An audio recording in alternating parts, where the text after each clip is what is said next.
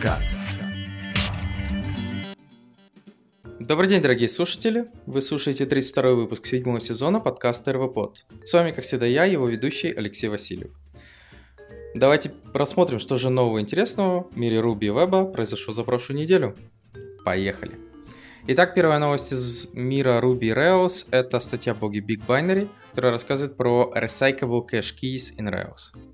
Я думаю, многие, кто использует Rails и использует последнюю версию, а, а это 5.2, а, знают про такую штуку, которая там изменилась, а именно кэш-ключи. То есть, когда вы работаете с Active Record, у ваших объектов есть такой метод, называется cache key, cache underscore key. Этот метод генерирует некий идентификатор, ну, то есть, получается, штуку, которая идентифицирует этот рекорд, некая строка, и по этой строке вы можете сохранять кэш этого объекта.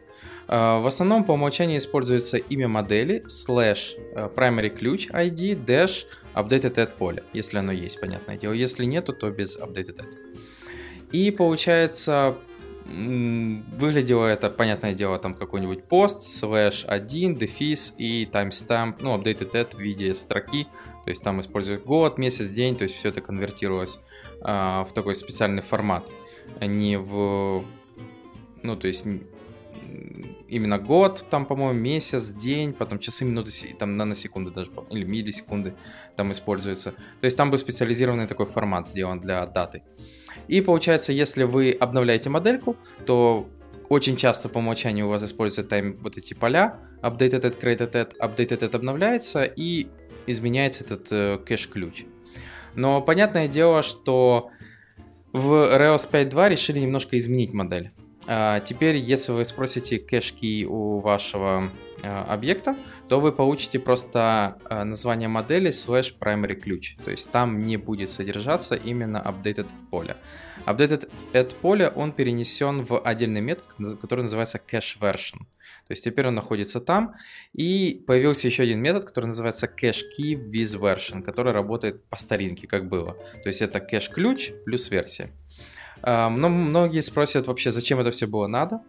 А, давайте объясню. То есть э, вот есть у меня достаточно высоко нагруженный проект, но данные там достаточно очень редко меняются. То есть данные, которые приходят, они в основном вот ложатся в базу и почти не меняются. А, при этом за этими данными очень активно долбашат разные системы, то есть по API, по всему остальному их забирают, то есть э, их надо отдавать как можно быстрее. Чтобы как-то минимально разгрузить базу данных, для этого, понятное дело, используется методика как раз кеширования. То есть включен кэш и как раз, чтобы следить э, сбросен, сброшен, не сброшен кэш, используется как раз вот эта методика кэш-ключей, которая есть встроенная как раз в рельсах. Но была одна маленькая проблема. В какой-то момент начались эти объекты обновляться. То есть, как бы они просто обновляются, и, понятное дело, ключ э, меняется, поэтому за объектом надо опять сходить в базу, положить его назад в кэш. Ну, вроде бы ничего серьезного, я бы так сказал. Э, была только одна маленькая-маленькая проблема.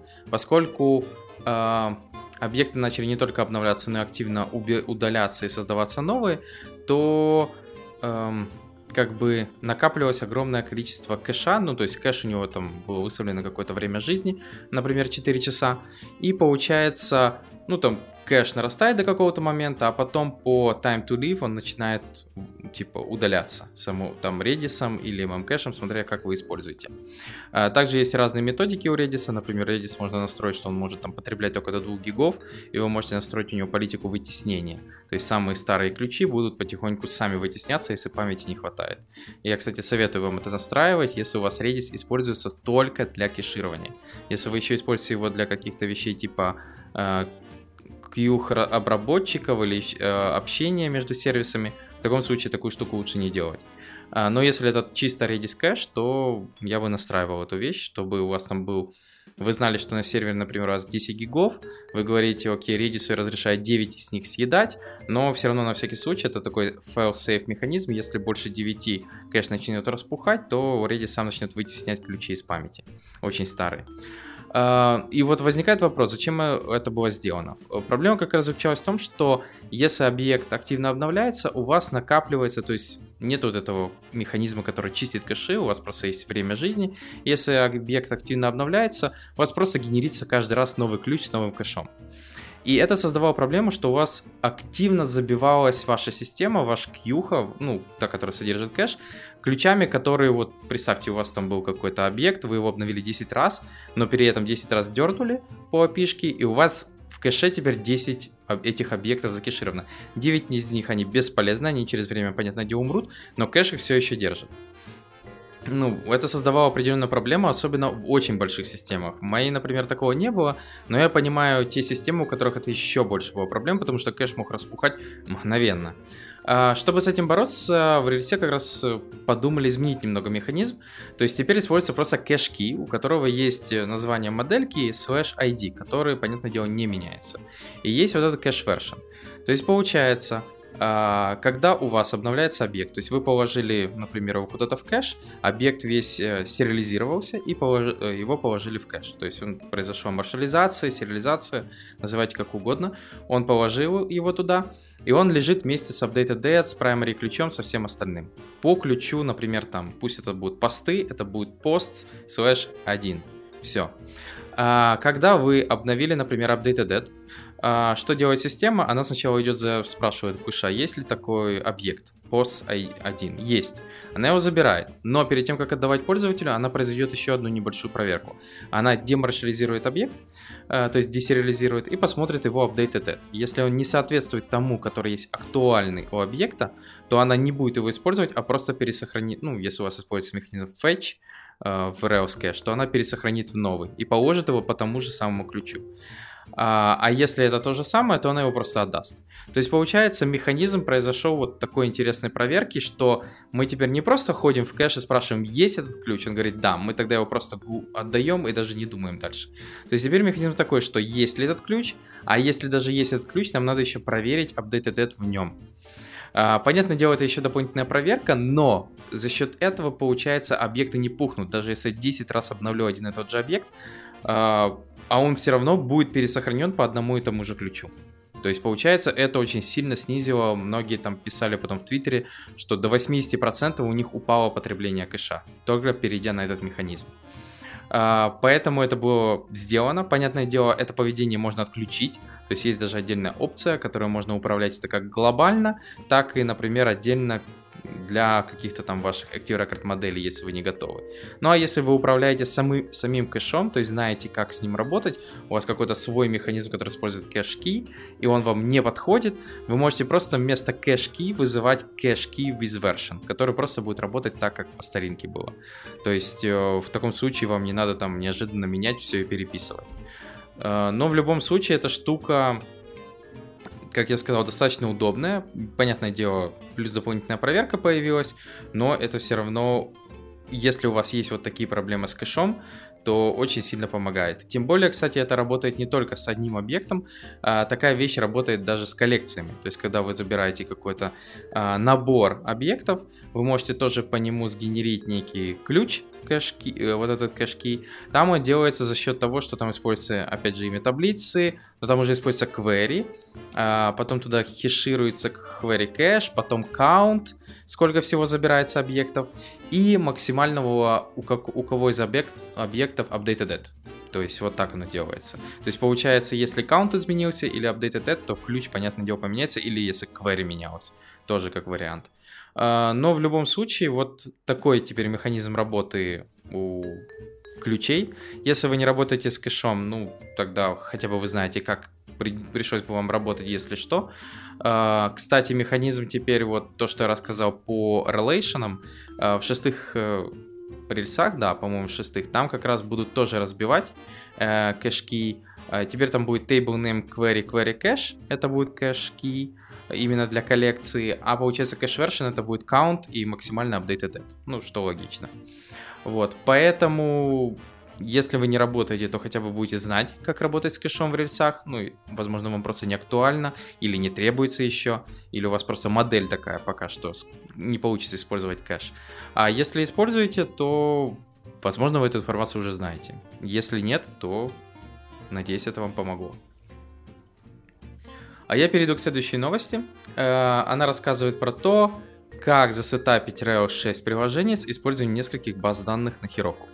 То есть в данном случае это такое больше uh, how-to Э, информация, где автор рассказывает, вот мы берем рельсу и теперь попробуем завести в ней несколько баз данных.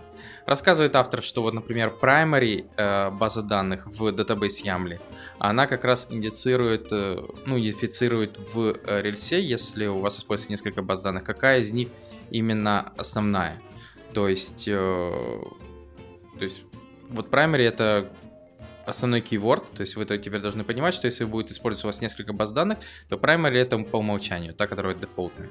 А, ну и автор показывает, что миграции, как они работают. Если вы запускаете миграцию, то та команда, которая работает по умолчанию, пытается мигрировать на все базы данных, но можно дописав название базы данных через двоеточие, промигрировать на ту, которая требуется. А, также, понятное дело, он объясняет, как там работать моделькам с разными базами данных, то есть там есть Connect to, где указывается, куда записывать данные, от кого считывать, то есть все это прекрасно там расписано. А, поэтому, если вас заинтересовало, тем более, что рельса 6 уже скоро движется к нам, то можете почитать как раз, э, как это развернуть, потестировать, погонять на том же Хироке. Именно несколько баз данных.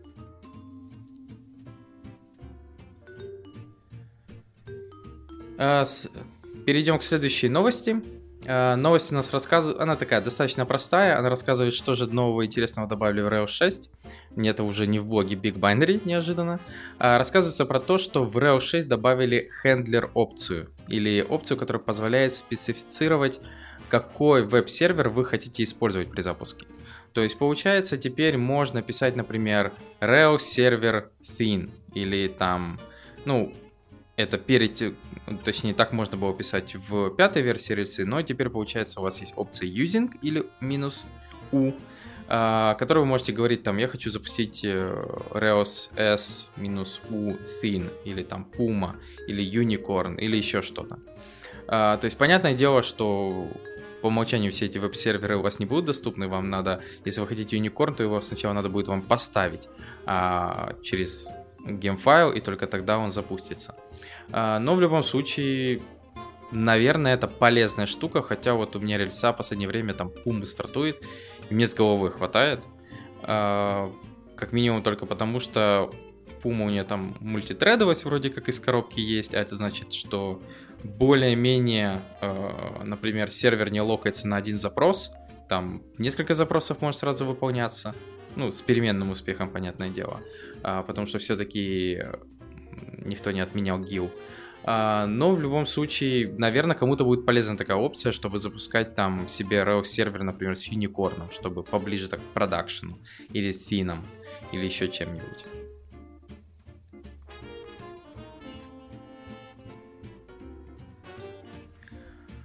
А, дальше у меня статья о боге злых марсиан, а, где в данном случае Андрей Новиков рассказывает про первый impression, ну, то есть его впечатление по поводу Full Stack U Ruby. Uh, Full Stack, Full Stack U э, Ruby, это уже, по-моему, выпуск или два назад я рассказывал, что это такое. Это MRI Ruby, который был немножко затюнен, назовем его так, то есть он не просто затюнен, а туда был добавлен uh, jemalloc скомпилен и malloc trim. Это специальный патч, а, которая для того, чтобы понизить именно потребление памяти, именно MRI. И как раз Андрей Новиков решил расписать, у них была такая проблема, что у них Sidekiq и, ну, Sidekiq ел достаточно много, типа несколько гигабайт памяти каждый процесс пожирал, потому что у них было огромное количество конкурентных задач, они там выполняли там работали с разными ремоут API, базами данных, кэшами, поэтому типа памяти его просто невероятно. Вот. И он сравнивает как раз, что вот этот uh, Full Stack Ruby очень сильно напоминает э, REE. Uh, а, я не знаю, кто насколько старый, кто слушает этот подкаст, но давно, давным-давно была такая штука, называлась REE или Ruby Enterprise Edition. Это uh, еще там старый Ruby 1.8.7 был специально запатчен, который позволял именно более оптимально работать с памятью, с ЦПУ, по-моему, если не ошибаюсь. Ну, я точно помню, что с памятью тоже. Но получается, он увеличил производительность, у него были там какие-то крутые security сеттинги, если не ошибаюсь, а, он уменьшал потребление памяти, поэтому а, я прекрасно помню, что с Reos 2.2 это было чуть ли не must-have, то есть REE, Ruby Enterprise Edition, ставилось э, всегда. А потом, понятное дело, начали появляться MRI 1.9, 2.0, который, понятное дело, еще 1.9 убрал определенные проблемы, и Ruby Enterprise Edition получился больше необходим, потому что MRI быстро пофиксил все те проблемы, которые фиксил REE. Вот, э, и поэтому он умер. Но получается, как раз Хонгли Лай, это тот, кто создатель REE, он как раз э, и придумал такую штуку, как э, Malloc Trim патчи. И получается он типа перерелизил, создал такой новый REE в виде Full Stack Ruby. Вот. И как раз силы марсиане решили это проверить на одном из своих проектов. Они, получается, задеплоили туда эту версию Stack Ruby, и что у них произошло? Понятное дело, что в первую очередь у них в 4 раза меньше сетки начали потреблять памяти, что получается у них там он ел 1,5-2 гигабайта, а стал 500-700 мегабайт. А, также у них для каких-нибудь медленно живущих процессов memory consumption, то есть потребление одно и то же, и CPU utilization, как они говорят, никаких, ну, никакой разницы. То есть автор говорит, что попробовать стоит, штука прикольная. А также он говорит, что если ну, то есть вы можете попробовать просто там с Jamalokum скомпилировать MRI, или же есть варианты, что если вам это не подходит, а, может также тюнить именно environment переменные для MRI. Например, там есть Malloc Arena Max, а, который получается немного adjusted э, glib Malloc поведения, и получается это тоже может немножко помочь с потреблением, с потреблением памяти для Ruby. Вот, то есть тут, как понятное дело, автор рассказывает, э, как это все, ну, взять Docker Image, Kubernetes, как это развернуть, э, расположить, но опять же, решать вам, насколько вам это нужно. То есть, если у вас есть такие же проблемы, как у авторов, а именно с потреблением памяти, вот этими всеми процессами, то, возможно, да, я советую. Не обязательно, кстати, использовать full stack Ruby, хотя, наверное, это проще. Можно было бы просто, например, собрать э, Ruby с Jamalok. Но, опять же, насколько я знаю, тут еще надо внимательно смотреть, потому что в самой последней версии Джамалока ситуация становится, наоборот, по-моему, чуть даже хуже. То есть там надо какую-то предыдущую или там через даже версию назад брать, и все вроде бы хорошо. Поэтому эту штуку еще будут изучать. То есть, как э, сам автор э, Full Stack Ruby, как я смотрел, что еще будет это все проверяться и рассматриваться. Но в любом случае, э, если у вас есть такие проблемы с потреблением OMRI памяти, а, вы уже, наверное, используете GMOC, у меня есть подозрение. А если нет, и вы только сейчас думаете, то, возможно, FullStack Ruby поможет вам быстрее это преодолеть, потому что это просто вот вы берете, ставите, то есть там собираете и используете. И, возможно, это еще проще произойдет, чем вам там специально напиливать какой-то перебилд, ну, builder, который будет пересобирать вам Ruby только с jemalloc, например.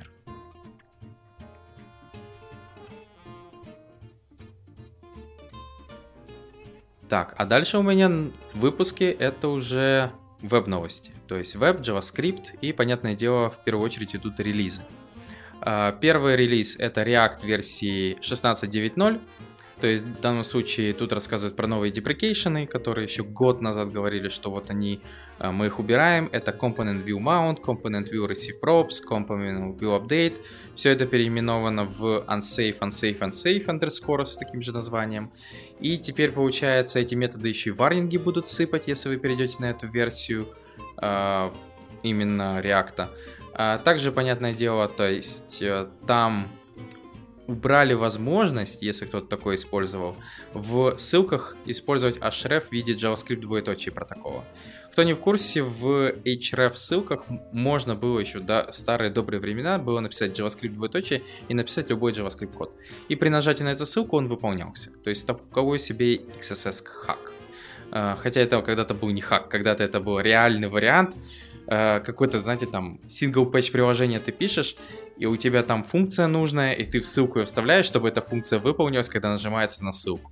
То есть такой себе хардкор, даже не то, что jQuery, еще до jQuery стал написание JavaScript приложений. Вот. И сейчас, понятное дело, никто уже не использует эти техники, и сейчас это считается без... небезопасно. Поэтому э, паттерн этот уже не работает. То есть, если вы попытаетесь в Href запихнуть такую ссылку, она не будет работать. А есть, понятное дело, последний вариант, как всегда, это э, dangerously set inner HTML э, в React, но понятное дело, что его надо использовать очень осторожно, это все-таки security дырка еще та, если вы не контролируете э, ту информацию, которая будет вставляться таким методом.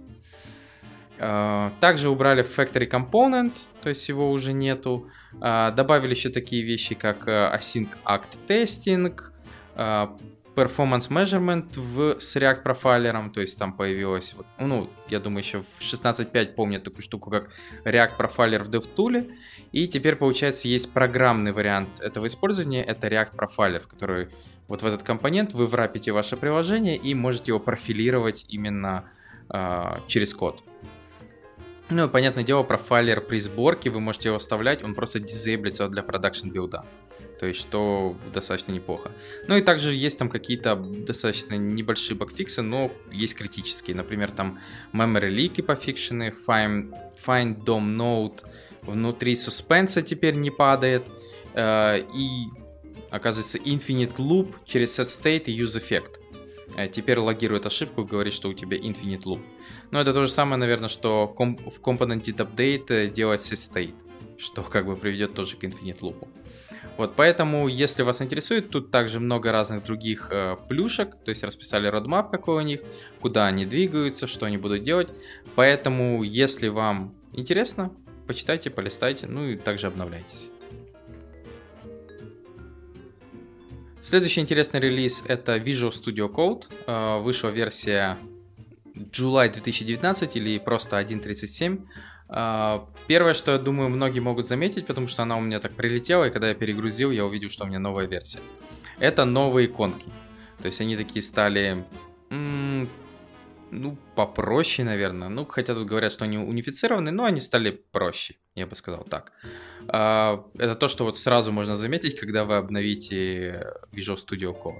А, также у них появились дополнительные разные фишки. Например, Setting Editor поддерживает э, массивы, а, также у них появились такие вещи, как Search Result в Explorer теперь работает, а, Search Regexp, NPM скрипты теперь видны в Explorer, а, то есть теперь вы можете оттуда их, я так понял, прогнать. Accessibility Improvement, ну, наверное, иконки это одно из них как минимум. Ну и в эдиторе там тоже разные полезные плюшки. Поэтому для тех, кто использует обновляйтесь, я же говорю, единственное, что я заметил, что да, иконки поменялись. То есть это первое, что, наверное, привлекло мое внимание, что иконки стали другие, но я как-то к ним быстро привык. Поэтому смотрите, возможно, кому-то будет уже не так приятно. А, следующая новость это статья о JavaScript, что нового в ES 2019. То есть это такая для тех, кто неожиданно проснулся и решил глянуть, что же нового нас ждет в ECMAScript 19. И тут рассказывается про именно те штуки, которые попадут в эту спеку. А, в данном случае это array flat, array flat map, string trim start, trim end, а, from entries, э, потом там есть optional catch биндинги, то есть можно даже кетчить без параметров. До этого, кстати, нельзя было. То есть, если кто в курсе, можно написать try, потом кетч, обязательно надо было хендлить ошибку, то есть error забирать. Теперь же, получается, можно кетч написать и, как бы, думаем, все равно на ошибку. Также там всякие function to string. Я, кстати,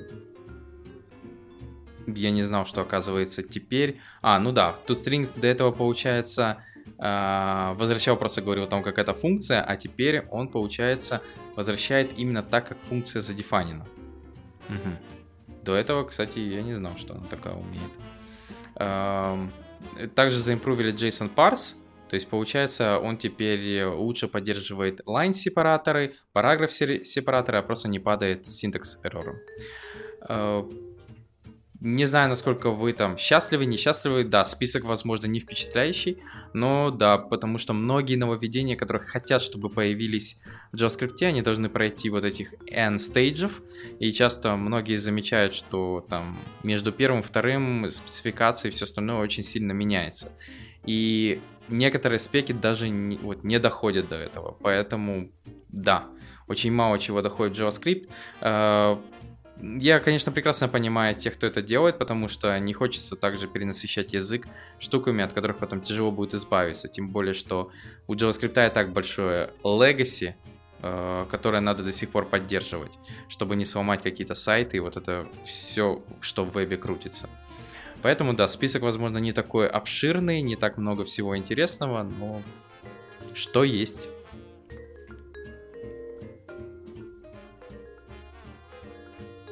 Ну а теперь, если я вернусь к нашим интересным новостям, новостям из мира Руби.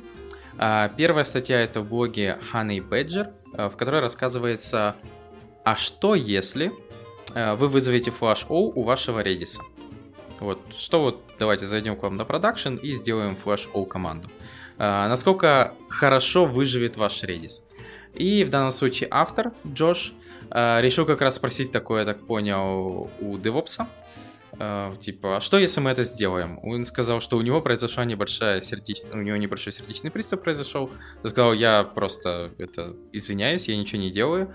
Тот сказал, что это как бы плохая идея, потому что uh, у них пойдут duplication нотификации, там line чарты попадают, кэши поотваливаются, то есть достаточно много проблем произойдет. И это, кстати, достаточно интересная штука, потому что, да, многие системы очень сильно зависят от э, вот этих кьюх, систем кэшей, и получается, э, многие должны задуматься, хорошо, насколько сильная система выживет, если действительно этот кэш отвалится. Ну или, например, почистится. Отвалится это, возможно, еще не так страшно, а вот именно если его очистят, э, как себя поведет система. И получается, тут даже рассказывается про варианты, то, что происходило э, именно у людей, что у них там был какой-то проект. У них были чарты, то есть они рисовали графики. И получается, эти графики, они брались с Elasticsearch, но получается, графика было настолько много, что они кешировались в Redis. И в один прекрасный момент кто-то вызвал FlushDB, э, что почистил этот весь кэш, и какой-то там у них был на дашборде клиент, у которого было достаточно большое количество репортов на этом дашборде, э, то есть, я так понял, сотни. И получается, что приоткрывая этот дашборд, клиент просто заспамил Elasticsearch, они начали там, ЦПУ просто начали потолок падать, потому что кэш э, не заполнен, и все это начало пересчитываться заново. Что, понятное дело, повело э, систему к небольшому краху. Э, поэтому разработчикам пришлось быстро наполнять этот кэш руками, чуть ли, я так понял. Ну и автор объясняет, что же с этим можно сделать. То есть есть разные варианты, как с этим можно бороться. Один Э, из самых популярных это просто использовать в Redis есть такая штука, как rename command. Rename command позволяет вам взять одну команду и переименовать его в какую-то другую. Э, в таком случае какой-нибудь там по глупости разработчик или что-то, даже если вызовет Flash O или Flash DB или еще что-то, вы можете просто переименовать эти команды, и уже так просто случайно не получится их вызвать. Вам придется именно найти, во что переименована эта команда и вызвать ее. А, единственное, что я хочу заметить, автор рассказывает про то, что в Amazon Elastic Cache этого сделать невозможно, то есть там rename команда не работает. Вот это единственное, что неверно, потому что, возможно, автор просто не обновлял свои знания и не в курсе, что с выходом Redis 5.0.3 у Amazon теперь есть возможность, возможность переименовывать команды, то есть там как раз это появилось. И теперь, получается, вы можете пойти тоже в Elastic Cache амазоновский, э, и для Redis переименовать именно команды. То есть, например, flash all переименовать в sudo restricted flash all, чтобы вот просто так нельзя было это выполнить. А, поэтому, если у вас приложение достаточно сильно заточено под кэш и Redis, опять же, то, возможно, вам тоже стоит задуматься и именно определенные команды сокрыть. Ну, это то же самое, как э, rake db drop или db какая там еще есть страшная команда у DB, ну, кроме дропа, я не знаю, reset или setup, ну, что-то подобное. Чтобы эти команды, их часто тоже блокируют, чтобы в продакшн environment их вообще нельзя было вызвать. Иначе, понятное дело, к чему это плохому приведет. И вот тут, возможно, такой же вариант. То есть вот эти вещи надо просто блокировать, чтобы нельзя было эти команды вызывать. Ну, по крайней мере, не не зная, что вот эта команда переименована. То есть, возможно, вам придется это сделать, но вы знаете, что это не Flash O команда. Поэтому, надеюсь, теперь вы в курсе, как именно избежать таких проблем, чтобы у вас неожиданно Redis тоже не почистили вот просто там кто-то почему-то тест environment э, прогнал на продакшн базе данных. Это, кстати, достаточно старая, но интересная была история. Э, в Reddit пришел один разработчик, junior, и рассказал историю, что вот он э, только пришел в какую-то компанию, э, ему дали проект, расшарили, и там был readme. И ему сказали, вот setup проект по readme. И получается, что он сделал, он начал его сетапить, и получается в readme оказалась строчка сетапа базы данных, э, который был указан production. Он ее просто вставил и пошел сетапить тесты, э, и получается, что самое смешное, э, я вообще не знаю, как такой кома- э, компания могла допустить, но он смог подключиться к продакшену со своей девелоперской машины и, получается, очистить базу данных и прогнать, ну, погонять там тесты. Вот так успешно. То есть, тем самым, получается, он почистил а, продакшн uh, базу данных, но что самое страшное дальше, то есть ему просто в этот же день сказали «уходи», но он немного почему испугался дальше, что его еще не успели выкинуть из чатов корпоративных, и оттуда он узнал, что, оказывается, у них они пытались развернуть бэкапы, а оказалось, что у них еще и бэкапы не рабочие. А, понятное дело, что на самом Reddit, по-моему, там не рассказывают, что это за компания, что такое произошло, а он вообще спрашивал, чем ему такое может грозить. На что, понятное дело, там многие сказали, что э, сам CTO и компания вообще виновата, что такое могло произойти, что он смог подключиться к продакшн-базе э, без каких-либо проблем, прогнать там тесты, но, как видите, ситуация, вот даже от така, оказывается, такое может произойти. Ну, тут в первую очередь, я думаю, многие поняли, что нельзя допускать, чтобы с девелоперской тачки вы могли подключиться к продакшену и вот подобное что-то прогнать. То есть как минимум надо это блокировать, а как максимум вообще, а, чтобы у продакшн там к нему можно было подключаться только с какой-то определенной, а, не знаю, какого-то бастиона, то есть специальный сервер, через который это можно подключиться или еще откуда-то. Ну а как максимум, да, блокировать такие вещи, как там транкейт, дроп, то есть даже у того же Postgres есть определенное расширение, а, которое, например, можно поставить, и он не будет разрешать вам выполнить команду update что-то без указания where условия. Такая стандартная тоже ошибка джуниора, когда он пишет если он пишет руками SQL, то он может написать update что-то и потом забыть указать where. И тогда этот апдейт просто прокатится по всей таблице. И как раз есть такие расширения, которые просто бьют по рукам и говорят, не, where нет, и я не прогоню такой апдейт. Ладно, это я увлекся. Давайте перейдем к следующим новостям из мира веба. А, тут у нас... Ну, да, но подождите. Перед вебом у меня есть еще парочку интересных Э, полезных утилит, которые частично, ну, которые написаны на Ruby. Ну, частично на Ruby, частично, понятное дело, фронтенд. Первый называется э, SIAO. Наверное, SIAO, C-I-A-O.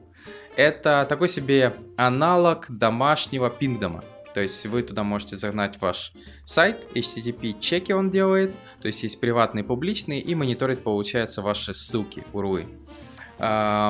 То есть, получается, он может проверять там статус-коды, он может проверять TCP-стек, он может посылать нотификации, если что-то не так на email или веб-хуки. А, то есть у него есть, ну, то есть cron синтаксис там достаточно банальный, и есть UI и RESTful API. Разворачивается он достаточно просто, там есть даже готовая докер-команда, чтобы его развернуть. Ну, что тут можно добавить? На сегодняшний день, понятное дело, есть много готовых Э, сервисов, которые это делают. Есть какие-то бесплатные, есть платные. Эм, мы какой-то, по-моему, недавно бесплатный пользовались, но что-то он не очень хорошо работал. Постоянно говорю, что сайт лежит, хотя сайт хостится на CDN в Амазоне. И как бы потом оказалось, что не очень, то есть сайт лежит, это просто сервис такой с не очень правильным. Проверки, получается, сами падали, и из-за того, что они падали, то он нотифицировал, что у нас все плохо. То есть тут надо, кстати, да, действительно, когда пишешь такой сервис, проверять, это проблема все-таки у тебя или, может, все-таки сайт упал. А, но вот, если что, вы можете развернуть себе подобную штуку и использовать у себя. А, следующая библиотека называется Coma Splice. А, это такой себе а, command line утилита, которая пытается помочь вам пофиксить CSV файлы, где запятые не разделены именно двойными, ну, двойными кавычками. То есть получается, когда генерируется CSV, а, по умолчанию, если там есть какие-то вот эти символы, которые используются все SVI для разделения запятая, а, то строка должна быть обрамлена двойными кавычками или одинарными, ну, по-моему, в основном двойные используются. И получается, системы, которые этого не делают, они, получается, как бы разрушают CSV. То есть потом, получается, там появляются лишние колонки, которых не должно быть. И получается, эта утилита, она пытается, эм, как бы, я так понял, поставить где нужно двойные кавычки и пофиксить как раз а, вот эту строчку. А, понятное дело, что она не всегда может знать четко, куда поставить двойные кавычки, и поэтому она, а, когда происходит коррекцию, она может вас спросить прямо в терминале, какой из этих вариантов верный, и вы должны будете ей ответить. То есть она вам даст n вариантов и скажет, пожалуйста, сообщи мне, какой из них верный. Не знаю, у меня таких проблем пока нету, но если кто-то активно работает с CSV и есть такие проблемы, то тут есть, как я сказал, как command line, так и даже есть э, programmable интерфейс, то есть, э, который вы просто можете давать э, файлик, и там есть варианты типа проверить, сколько про- плохих там линий, э, произвести коррекцию, то есть самого CSV и вернуть его там, сохранить в какой-то другой файл. Ну, тут в данном случае у меня нет таких проблем, но теперь, если бы была, я бы знал, вот куда обратиться. Ну а дальше, как и многие, думаю, ждут, это JavaScript новости. Первая новость рассказывает про такую утилиту, как JS Code Shift от Facebook. А, я думаю, опять же, те, кто давно слушает подкаст, про нее знают. Если нет, то сейчас изучите. Это такое, как говорит автор, метапрограммирование в JavaScript, но в реальности я бы больше сказал, что JS Code Shift это такой себе фикс для вашего кода, то есть автоматический фикс для вашего кода. А, для тех, кто, например, работает с Ruby и RSpec, наверное, помнит еще, что в RSpec давным-давно мы писали там .should что-то, или и вот эти все вещи. И с определенного момента мы отказались от этого, мы начали использовать метод э, expect. А, почему? Потому что, чтобы вызвать у любого объекта .shoot, надо было распеку каждый объект заманкипачить, чтобы добавить в него вот эти все вещи. Что было не очень правильно, потому что как бы менялось поведение объекта, который тестируется. То есть у него появлялись методы, которые в, него, в нем не должны быть. Поэтому со временем распек сказал, давайте не будем этого делать, не будем манкипачить наши объекты, а будем просто использовать отдельный метод, просто expect, а, которым мы будем оборачивать наши объекты, то есть вызывать их. И как бы, э, если у вас большая кодовая база когда-то была, то есть у вас большое приложение, в нем большой тесют, где, понятное дело, вы использовали should вместо expect, то что теперь делать? И был готовый гем, который назывался Transpec, который позволял вам э, просто прогнать э, именно транспект по вашему тесюту, и он сам фиксил, получается, все ваши шуды на экспекты. То есть проходился и заменял там, где требуется.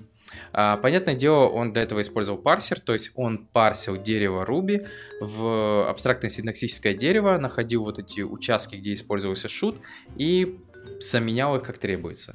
И чтобы удобно, я, по-моему, через Transpect несколько проектов достаточно старых промигрировал именно на Expect. И все произошло достаточно очень гладко, что я очень благодарен Ruby Community. А, в JavaScript Community, к сожалению, такие проблемы фиксились в основном ручками. То есть надо что-то поменять, find and replace, это все наше. Uh, до поры до времени. И вот Facebook uh, выпустил как раз вот активно, когда они разрабатывали React, они выпустили как раз штуку JS Code Shift. Идея почти та же самая, как у Транспека. То есть ваш код, он трансформируется в абстрактное синтаксическое дерево, потом специальная система проходится по нему, и если на, ей надо модифицировать дерево, она его модифицирует и назад возвращает в код. То есть Э, это позволяет, например, вот э, для чего это использовал сам Facebook, у вас есть там React приложение, вы используете в нем какие-то deprecation методы, мы решили их переименовать, э, вам придется самому это пройти сделать. Нет, вы просто берете JS Code Shift, у них есть потом определенные, а, назовем это так, трансформации, которые вы говорите JS Code Shift, вот мне надо пройтись по этой кодовой базе и произвести вот эти трансформации с моим кодом. Он проходился и сам менял ваш код, то есть как бы фиксил э, какие-то deprecation методы или ненужное использование методов или неверное переименование методов. То есть это, это все делал сам. А, то есть вот с React я это прекрасно помню. Вторая штука, где это использовалось, это в Jest. У Jest был как раз uh, Migration Guide, где как раз использовался Jest Code Mods, который как раз именно мигрировал ваш старый код. И также есть там всякие вещи, там миграции Lodash в нативные функции. Даже есть такие вещи. То есть, где вы используете, например, Lodash, какие-нибудь там map, first, last, а система просто проходится и меняет это на нативные функции. Потому что у массива тоже есть свой метод map, а, если вы используете какой-нибудь там reduce, лоудешевский, то reduce теперь тоже есть. А, то есть все это готовое. И что самое главное, то есть вы можете написать свое. Вы можете использовать готовое, вы можете написать свои код shift трансформации, и это будет прекрасно работать. А, понятное дело, там придется вам разобраться, как это именно делается с абстрактным синтетическим деревом. Но хорошо, что это есть именно для JavaScript комьюнити. То есть теперь, если у вас есть какой-то проект, и он достаточно активно используется, и вы понимаете, что вам надо произвести огромные изменения в его кодовой базе, вы можете себе создать вот этот code мод, как они это называют, то есть вот эту трансформацию, и через код э, shift это прогнать и как раз как бы сэкономить себе, возможно, уйму времени. Но если только написание самого код мода не займет у вас, тоже, возможно, много времени. А, дальше следующая библиотека называется typelighter.js. Typelighter это такой себе JavaScript type writer типа на вашей страничке. То есть получается, если вы хотите создать какой-то эффект, когда что-то тайпается на странице, и там потом мигает курсор или что-то, ну, то есть там натайпалось и мигает курсор, то как раз это можно сделать с помощью этой библиотеки. Она очень достаточно просто интегрируется, вы ее подключаете и говорите, вот какой-то есть элемент, вы его заворачиваете в спан и говорите, что вот я хочу натайпать такой-то текст, а, с такой-то скоростью, и все это делается через дата-атрибуты. То есть система потом это парсит дата-атрибуты и, получается, тайпает сам этот текст. Понятное дело, библиотека достаточно маленькая, Авторы говорят, что она там еще и быстрая, но как бы я не так часто такие библиотеки использую, поэтому ничего вам не могу сказать. Но я думаю, это отлично подойдет именно для лендингов. То есть, если у вас какой-то лендинг, э, и он связан как-то с текстом, то есть, например, мы Grammarly, мы умеем работать с текстом, или там э, у нас отличные translation тулы или еще что-то подобное, и в этом прям как тайпайте какой-то текст, или у нас лучше, чем Microsoft Word процессор в вебе, э, типа Google Доков, то как раз вот для маркетинг сайта, я думаю, такие вещи подойдут только так. Ну и напоследок, очень простая утилита, называется Resemble.js. Это Image Analysis and Comparison. Идея заключается в том, что э, Resemble, он использует Canvas, вы в него вгружаете картинку, он ее разбирает, показывает, какие там основные преобладающие цвета, то есть что-то подобное было N подкастов назад. Но тут есть еще такая интересная штука, называется э, comparison двух картинок. То есть вы придаете две картинки, и он пытается их сравнивать. То есть у него есть достаточно разные много опций. То есть я в него гружал картинки, и он там начинает, например, игнорировать а, какое-то изменение, то есть если у вас есть две картинки и в них определенное мелкое изменение сделано, вы можете там проигнорировать изменения цветов, проигнорировать изменения структуры шейпов, антиальясинга, альфа-канала, если он менялся. А, также вы можете там показать именно цветом, где произошло изменение, а, какие-то боксинги указать, то есть и также система показывает, что насколько одна картинка процентов отличается от другой. То есть для анализа тут используется э, то есть HTML5 файл API, то есть Canvas, то есть вот такие все подобные штуки. Ну и сама эта библиотека. То есть для этого автор э, говорит, что, понятное дело, нужен браузер, но система, кстати, была использована в Phantom.js вместе с Phantom CSS. То есть можно так использовать, хотя вот Phantom.js вроде мертв, и Phantom CSS тоже. Э, поэтому я думаю, это уже не актуально. То есть лучше для этого использовать Chrome. Э, где такое использовать, честно говоря, не подскажу. Что-то напоминает типа как сравнение когда там есть вот эти визуальные тесты, когда тесты прогоняются на вашу страницу, хранят картинки, а потом следующий прогон тестов э, генерит новые картинки и проверяет, что в них изменилось. Если какой-то процент изменения достаточно большой, то тест падает. А, но это немножко другое. То есть это похоже то, что я рассказал сейчас вам, но выглядит это как будто вот у вас есть две картинки, и вам надо понять, какая в них разница. И вот как раз для этого можно этот сервис, наверное, использовать. И эту библиотеку. А на этом все. Благодарю, что послушали данный подкаст. Подписывайтесь, пишите комментарии и услышимся на следующей неделе. Пока.